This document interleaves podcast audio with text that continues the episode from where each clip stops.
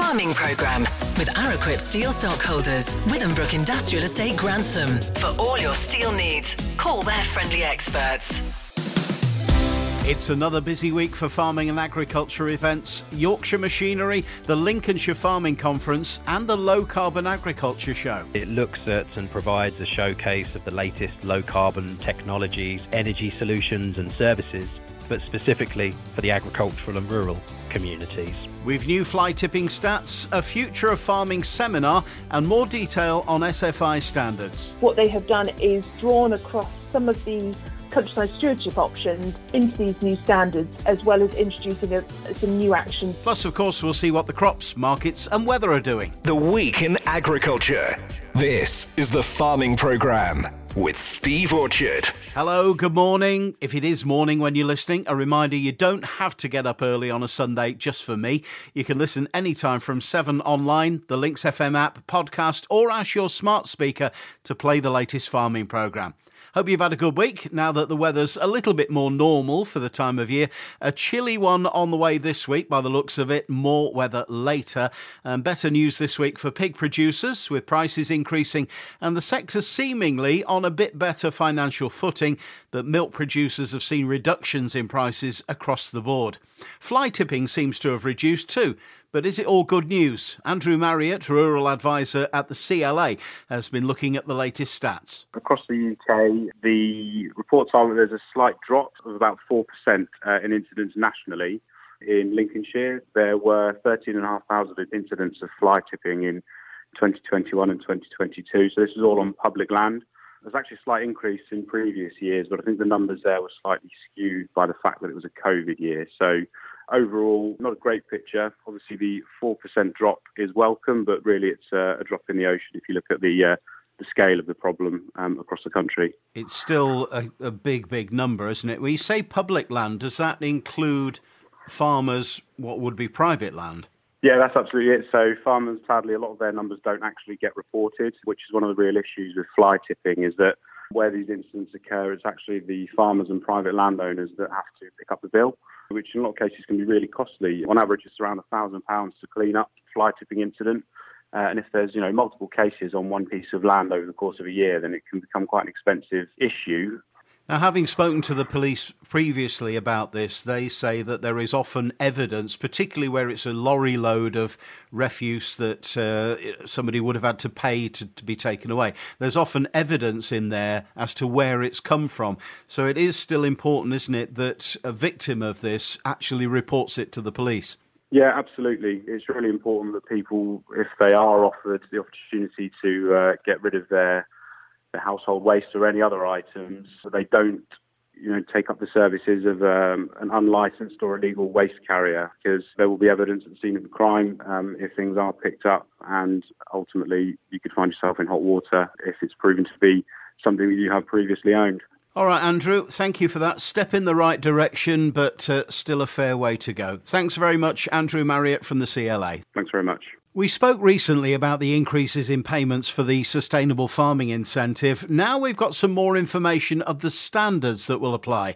Ella Redrup from Masons and Partners in Louth, what can you tell us? They have changed the way that the environmental land management schemes are going to work. They are going to retain countryside stewardship, but slightly change how that works. But what they have done in the new standards, there's six new standards that cover um, hedgerows, integrated pest management, nutrient management, arable and horticultural land, improved grassland, and also the low stroke no input grassland.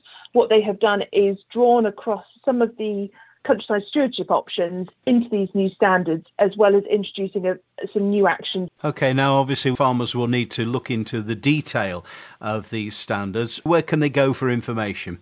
Um, so the government website is very good at setting out exactly what details they are. We have done some news, stroke blog posts, social media, um, setting out some of the details. For example, there are actions, as they're now calling them under SFI, for uh, managing hedgerows. Um, you're getting £10 per 100 metres of that. That's a variation on an old countryside stewardship option.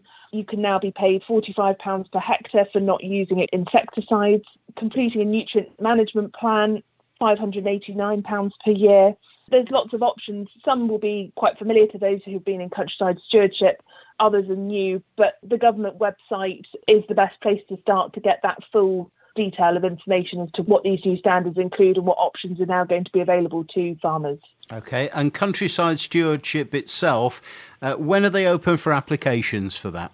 The application windows for higher tier and mid tier will open this month and in, in March. Those will be for agreements starting on the 1st of January next year. This will be the last application window for countryside stewardship as we know it from 2024, Countryside Stewardship is going to be rebranded as Countryside Stewardship Plus. There'll be a slightly wider range of options available, and they have decided rather than going ahead with the local nature recovery scheme under ELMS, Countryside Stewardship Plus is, is what we're going to see. It might be with more countryside stewardship options coming across to SFI and being available under these six new standards it might be for applicants who are looking at one of the more simplified wildlife offers um, that were previously available under countryside stewardship. It now might be that actually those objectives and environmental benefits can be dealt with under sustainable farming incentive rather than having a countryside stewardship agreement and a sustainable farming incentive. So it's worth looking at the scheme details, what kind of things you're looking to do before committing to a countryside stewardship scheme because like I say, it could be available to you under sustainable farming incentive. And also with SFI, they are allowing applicants and agreement holders to review their agreements annually. So as they roll out more standards, there will be an opportunity every year to revisit what's included in the agreement, what levels apply for, particularly on the soil standards. You can change what land's included, take bits out, move it all around. So they're trying to make it as flexible as possible. All right, Ella, thank you for that. So the DEFRA website, can have a look at the Masons' uh, socials and on your website, I guess, as well. Ella Redrup from Yeah, Masons and. Partners at Louth, thank you. My pleasure, Steve. Nice to speak to you. To the fields we go now to see where we're at with the crops and a bit of good agronomy advice with independent agronomist Sean Sparling. Hard to believe we're one twelfth of the way through the year already. Good morning, Sean. Yes, good morning, Steve. I know that whooshing noise was January flying past then, one month down already in 2023. Bit of a change in the weather as well. February fill dyke, of course, now, but it does look pretty much set dry as far as I can see. Windy and cold, but set dry for at least the next two to three weeks. I was chatting to uh, the Met Office, chap called Simon Keeling, about weather forecasts and the long range forecast for this spring, and he said that actually for them it's far easier to be accurate with a forecast six weeks ahead than it is to be accurate two days ahead. So in six weeks' time, it'll be the middle of March. I've had a look at that forecast. Let's not go there. So let's get back to agronomy. Not a lot of change out here in the field. Winter wheat, winter barley still ticking over nicely. Blackgrass levels after preems containing Luximo, the cinmethylin, of course, in particular where we've tried it on fields where everything else has pretty much stopped doing any good at all over the last few seasons.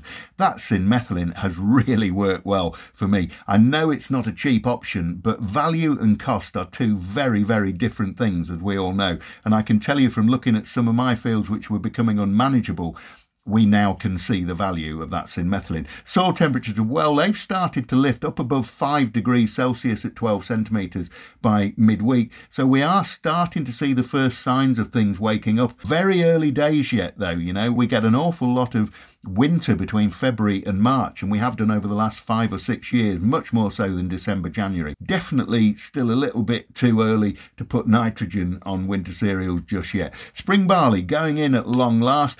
And I know that we're limited on what we can put on preems. We've got half rate Liberator, half rate Crystal, so half rate Flufenacet. That's not ideal, but use all the other tools you've got in your box when it comes to dealing with black grassy fields. Delay the drilling for a few weeks on your worst black grass fields. That gives you a chance to let the glyphosate lend a bit of a hand, and then these preems are used wisely as you can to just as a backup to the glyphosate, really. And that's pretty much as good as you can do. EAMUs, of course, plenty of EAMUs out there for, for some active substances, tri-allate as well. Just read the labels to make sure that you're staying safe and legal. And if you are putting preems on, of course, just make sure you get the seed in deep enough and get it well covered. It wants to be 30 mil deep and well covered after you've rolled if you're going to roll because it's selectivity by depth protection and therefore you need the seed deep enough to be away from that Banda herbicide and nicely covered so you don't get physical contact with the seed. Open seed beds, cloddy seed beds, knotty seed beds are not a good idea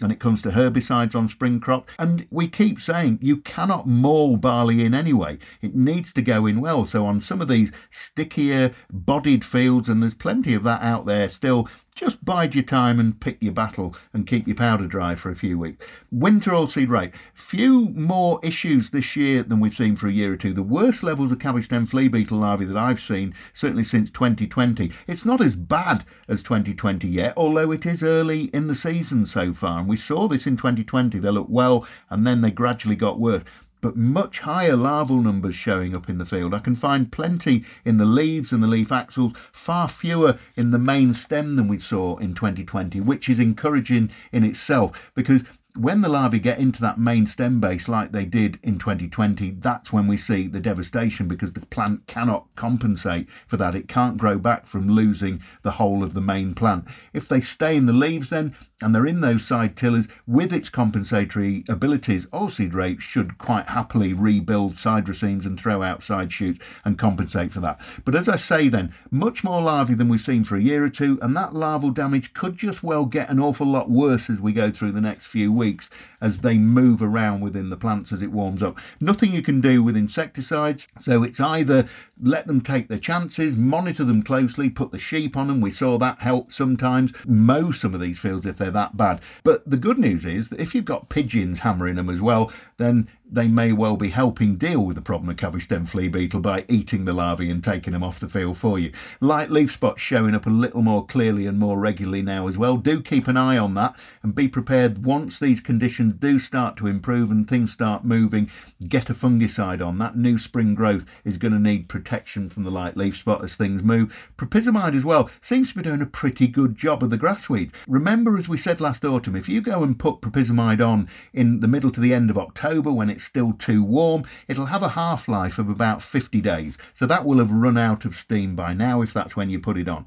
If you went on when the soil temperatures were much, much colder, it was a bit damper into the beginning of December, then your half life extends from 50 days to 100 days. So that will easily still be doing a job now. It should carry you through until the beginning of next month, really. So we can now start to see in some of these seed beds out there and unsprayed areas of field, we're starting to see some blackgrass now thinking about emerging. If that's the case in your oilseed rape seed bed and you've got blackgrass trying to grow, if you put your Kerb on at the right time, that will be getting norped quite happily by that well-timed propyzamide. Also, as spring looms large through what still could, as I say, be an awful lot of winter to come, DEFRA's proposed urea fertiliser rules, the use of urease inhibitors after the 1st of April this year, they've now been delayed by a year. The original idea was that Red Tractor assured farms would only be able to use uninhibited forms of urea between the 15th of January and the 31st of March 2023,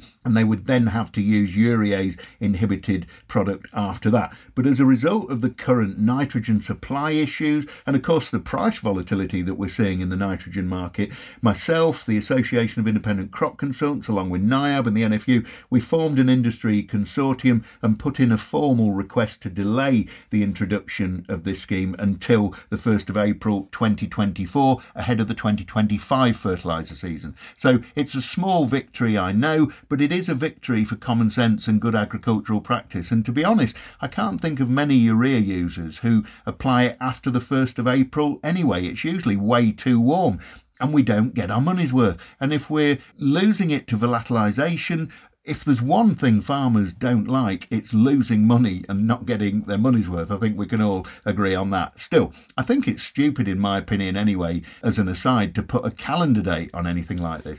I suppose they have to put some sort of guide on it, in their opinion, but if it's hot in March, it'll volatilise just the same as it would in April. That's why agronomists and farmers have what politicians don't have common sense. Anyway, it's windy, it's drying, we're drilling, or at least trying. Let's see what the next seven days bring. Thank you, Sean. The Farming Programme with Araquip Steel Stockholders, Withambrook Industrial Estate Grantham, supplying the region for over 40 years. A busy week for farming events this week. The Yorkshire Agricultural Machinery Show at the York Auction Centre on Wednesday. I'll see you at the Lincolnshire Farming Conference at the showground on Thursday, and the Low Carbon Agriculture Shows back at Stoneleigh in Warwickshire on Tuesday and Wednesday. And with a taste of what's on offer, good morning, Director David Jacobmeyer. Good morning, Steve. Thanks for having me on. Uh, it's a pleasure. We're looking forward to another busy couple of days at Stoneleigh this week with the Low Carbon Agriculture Show. This show's a little bit more focused, perhaps, than a general farming equipment show, isn't it? Indeed, you're right. And it is very uh, specific and targeted. It looks at and provides a showcase of the latest low carbon technologies, energy solutions, and services, but specifically for the agricultural and rural communities and looks at the challenge facing the agricultural sector of balancing sustainable food production with both energy and also environmental needs. Okay, David, do you want to just give us a flavour of what's in each of the different expo areas? Of course, yes. Energy Now Expo, which showcases the latest renewable and clean energy solutions and opportunities, including methods of optimization and uh, best practice in energy management particularly important, of course, given the way that energy prices have gone. The Low Emission Vehicles Expo showcases the latest low and zero carbon uh, machinery and uh, transport. This year we have um, JCB's E-Tech range on display, New Holland's biomethane tractor, an electric 4x4 and a number of different electric quads. So it's definitely one of the highlights of the show.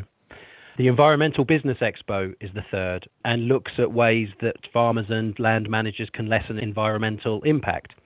We have uh, a number of different experts and suppliers of both product and service within the exhibition and taking part in the extensive conference alongside, looking at areas including carbon management, sequestration, emission control and reduction, regenerative farming, soil health, sustainable food production, natural capital, um, and also a debate on achieving net zero in agriculture, which is um, moderated by the uh, environmental and farming correspondent Tom Heap.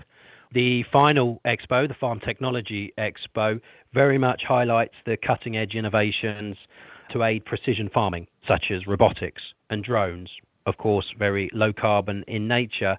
Um, and they're on display in order to that farmers can come along they can listen to talks to explain the use of these technologies in the Farm Tech Theatre and actually see the um, robots, drones, softwares, and other innovations within the exhibition floor. So it's a uh, busy few days. Yes, absolutely. Four expos, lots of speakers, learning opportunities, and plenty of exhibitors too. Indeed, yes. We have roughly 120 exhibitors from across the agricultural, clean energy, and environmental sectors providing their expertise, whether it be through installation service or other advice. This year also sees a speech from the Minister for Natural Environment and Land Use, Trudy Harrison, who will be speaking to attendees about support available. And the future farming team from DEFRA will be on hand throughout the show to answer questions on key policies such as ELMS, Sustainable Farming Incentive, and the actions farmers can take together with the payments they can receive. Splendid. So just remind us when, where, how do we book, where do we get tickets and information from? So it's this coming Tuesday and Wednesday at Stoneleigh Park, so 7th and 8th of February. Tickets are free, and uh, farmers, land managers can register for these through the Low Carbon Agriculture Show website, lowcarbonagricultureshow.co.uk. Looking forward to being there on Wednesday. Thank you, David. What's the future of farming? How long have you got? There's a seminar organised to try and address that question, run by Active Business Partnerships and Virgin Money. From whom, welcome again, Brian Richardson. Brian, the future of farming. Can you even answer that? Well, I think you certainly need a bit of a crystal ball at the moment. But yeah, there's an awful lot changing in uh, farming at the moment, and uh, yeah, we, we've just got the announcement on some uh, changes and developments in the ELMS payments. You know, farmers are all trying to scratch heads a little bit and understand where net zero is going. So we've got a good lineup of, of speakers. Hamish Bicken, which many people will know from Active Business Partnerships, is going to talk about the future, the challenge around cost of living rise, particularly hitting agriculture. And then Oliver Maxey, who uh, looks after England for uh, Virgin Money, alongside Simon Haley of Carbon Metrics, will have a discussion, debate around the net zero agenda and what people should be looking at there. And then questions and hopefully a good debate around what is a lot of change at the moment. We're in this transition period, catching up with new policies around ELMS and, and the, the other environmental measures with a government that's perhaps just moving the uh, the, the rules around those a little bit. So a lot to catch up on. I think it, it is a critical time in terms of you know getting that planning right. Particularly as well, we've got a background of what I think this coming year is going to be a bit of a squeeze on agriculture with you know higher prices and supermarkets trying to present to their customers low cost food. So we've got a real challenge going on there.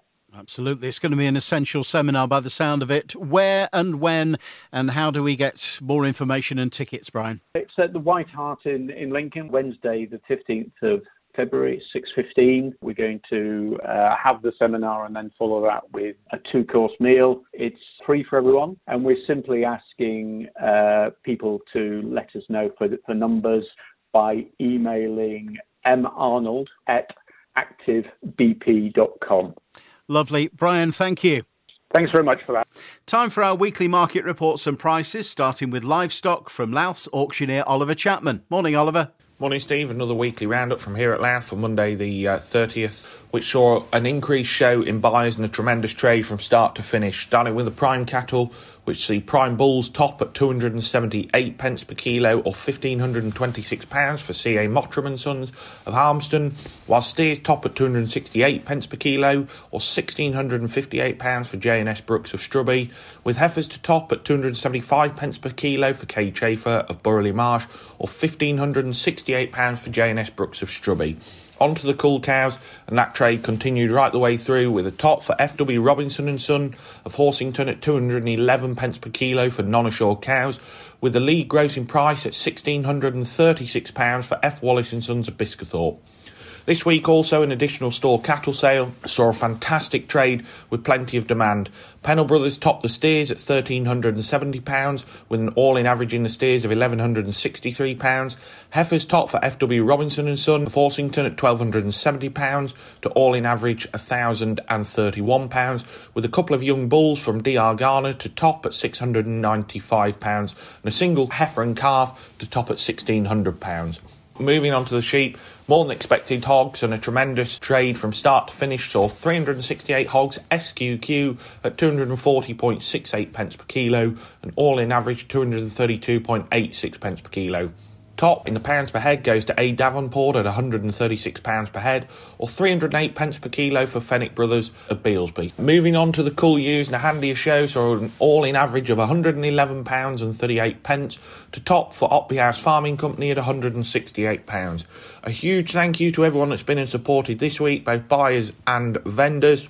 Tomorrow, Monday, the 6th of February, it's Store Cattle Week again. Entries are required for all sections, whether that's prime, cull, or store cattle, or prime, cull, or store sheep. So please do not hesitate to contact me.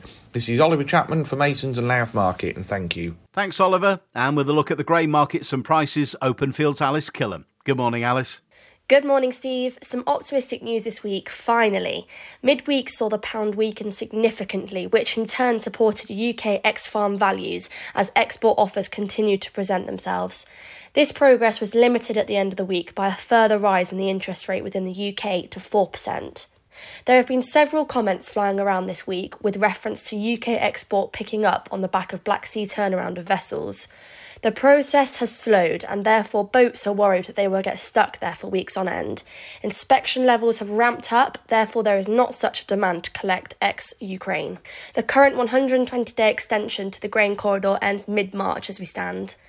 We have seen fresh worries surrounding the US wheat crop. There are some very cold temperatures forecast in the next couple of days. Key wheat producing state Kansas has updated their crop progress, which has improved since the end of December but looks well below recent years in terms of condition. A developing story is the rain forecast in Brazil, which will do nothing to help them in terms of harvesting soybeans and then planting maize behind it. While we saw an upturn in US wheat at the end of last week, interestingly, the big shorts just keep on getting bigger, with funds at their highest net short position since May 2019. At some point, they might have to buy this wheat back. US weekly export data released on Thursday, however, wasn't great. But what about 2023 and Chinese growth? Reports I've been reading are all leaning towards a recovery in Chinese demand for 2023 as they open up for business again post COVID. The details are a bit vague on when, but you do much reading on the subject and you might be convinced too.